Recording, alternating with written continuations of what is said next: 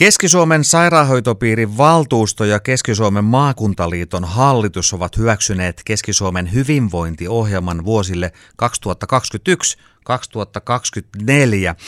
Keski-Suomen sote-uudistuksen projektipäällikkö Niina Peränen, miksi tämä ohjelma on tehty? Ohjelma tehtiin vähän ennakoiden, eli tämä lakiesitys hyvinvointialueista, joka nyt on mennyt läpi, niin siellä velvoitetaan hyvinvointialueita laatimaan hyvinvointikertomus ja hyvinvointisuunnitelma. Eli osa maakunnista on jo aikaisemmin tehnyt tämmöisiä ohjelmia ja me päätettiin lähteä nyt tähän työhön sote-uudistushankkeen aikana ja aika hyvin tämä meidän ajoitus onnistui. Eli nyt kun lait on voimasta, niin meillä on jo ohjelma sitten valmiina. No kuinka keskisuomalaiset tänä päivänä voivat? Suurin osa keskisuomalaisista voi todella hyvin, eli, eli tota, kun katsotaan tilastoja keskisuomitasolla, niin me sijoitutaan sinne maan keskiarvoon, mutta sitten kun lähdetään tutkimaan pienempiä yksiköitä tai pienempiä väestöryhmiä, niin sitten sieltä löytyy niitä, niitä haasteita ja eroja. Eli meillähän on valtavat erot hyvinvoinnissa ihan oman maakunnan sisällä, eli alueellisia eroja ja sitten väestöryhmittäisiä eroja.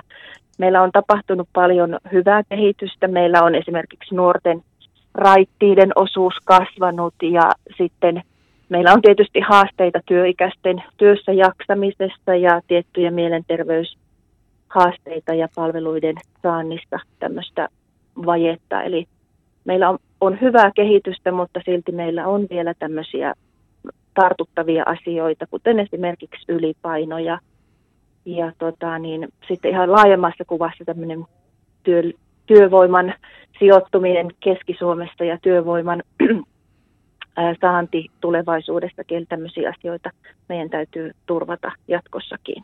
No voisiko ajatella, että Keski-Suomen vahvuuksiin kuuluu myös tämä uusi sairaala Nova? Kyllä, se on yksi, yksi vahvuus ja toivon mukaan myös tämmöinen vetovoimatekijä ja sitten ihan tämmöinen tutkimuskehittämistoiminta on meidän valtava vahvuus ja itse koen vahvuudeksi myös sen, että meillä on halu kehittää tätä hyvinvoinnin ja terveyden edistämistä. Meillä on tahtotila, strateginenkin tahtotila, että me halutaan olla tämmöinen hyvinvoinnin, terveyden, tutkimuksen ja liikunnankin edistämisen mallimaakunta. No löytyykö vielä jotain haasteita, mihin pitää jatkossa kiinnittää huomiota? No me nostettiin tässä meidän hyvinvointiohjelmasta esiin tämä työikäisten hyvinvointi, eli meillä on mielenterveysperusteiset sairauspoissaolot ja työkyvyttömyyseläkkeet aika korkealla tasolla ja kun katsotaan tilastoja, niin aika moni työikäinen ei usko, että jaksaa työskennellä työ, työeläkeikään saakka, eli meidän tarvii tehdä toimenpiteitä, eli että meillä työikäiset jaksaisi töissä ja ehkä jaksaisi vielä pidentääkin niitä työuria mahdollisesti sitten vielä sen peruseläkeiän ylite. Eli tämmöisiin haasteisiin me haluttaisiin tarttua nyt täällä. Tässä Keski-Suomen tuoreessa hyvinvointiohjelmassa on viisi kärkeä. Miten tällaiseen jaotteluun päädyttiin?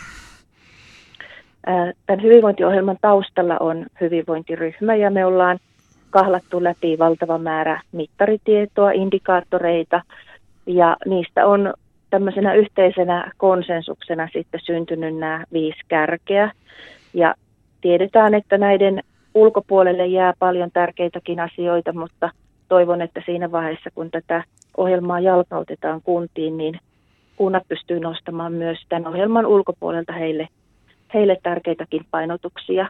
Mutta me ollaan näihin viiteen kärkeen päädytty myös siitä syystä, että me haluttiin nähdä hyvinvointi laajempana kuin pelkästään sote-palveluihin liittyvinä asioina. Eli sen takia halutaan korostaa investointeja, halutaan korostaa elinvoima-asioita, eli sitä, että hyvinvointi tarvitsee tietynlaista taloudellista turvaa yksilöille.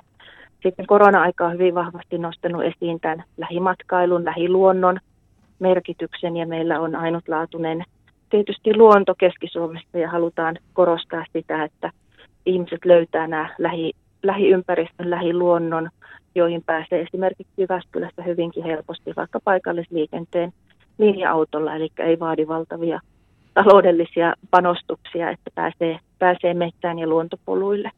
toivotaan myös, että meidän maakunnan asukkaat on vastuullisia, aktiivisia ja haluaa itse osallistua tähän hyvinvoinnin edistämiseen. Me tarvitaan, tarjotaan puitteet ja asukkaat sitten pystyy huolehtimaan omasta ja läheisten hyvinvoinnista niiden puitteiden varassa. Niin, käydään vielä läpi nuo viisi kärkeä, eli, eli mitkä ne ovat? No juu, hyvinvointi investointina ja elinvoimana, eli sinne sijoittuu nämä talousasiat, yritysten, yritysten elinvoima. Me tarvitaan uudenlaista, uudenlaisia innovaatioita ja tämä hyvinvointibrändinä on meillä täällä Keski-Suomessa varmaan sellainen, jossa on vielä paljon mahdollisuuksia hyödyntää. Ja tosiaan niin kuin sanoin noista lähiympäristöstä, lähi, lähiluonnosta, me ei voida koskaan korostaa niitä mahdollisuuksia liikaa. Eli tarvitaan, tarvitaan pikkusen mainostusta ja pikkusen sitä saavutettavuuden helpottamista, niin ihmisille on hyvin hyvät mahdollisuudet edistää sitä hyvinvointia luonnossa. Ja tosiaan me halutaan rakentaa nyt ja halutaan rakentaa uudelle hyvinvointialueelle semmoiset palvelut, että aktiiviset asiak- asukkaat voivat edistää sitä omaa hyvinvointia. Ja tämä koskee myös kuntia. Kunnan perustehtävähän on hyvinvoinnin edistäminen, että halutaan, että kunnat löytää täältä semmoisia ideoita, että asukkaat voivat entistä paremmin. Ja tuossa jo äsken mainitsinkin tästä työ- ja työllistymiskyvystä, eli halutaan huolehtia meidän työikäisistä. Työikähän on aika pitkä iänjakso, eli sieltä ammattiin valmistuvista sinne eläkeikään saakka.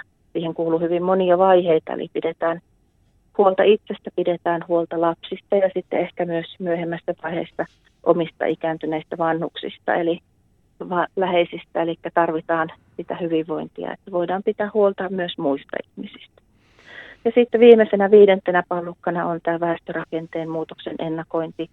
Eli me tiedetään, että meidän väestö vähän ikääntyy ja syntyvyys ei ole niin isoa kuin tähän asti. Eli me tarvitaan jo ennakoivia toimenpiteitä, että meillä on palvelut sellaisia jatkossakin, että ne vastaa käyttäjien tarpeita. Ja tähän kuuluu myös semmoinen tiedolla johtamisen elementti, eli halutaan, että meidän päätökset ja valinnat pohjautuu tietoon ja ennakoidaan sitäkin kautta näitä asioita.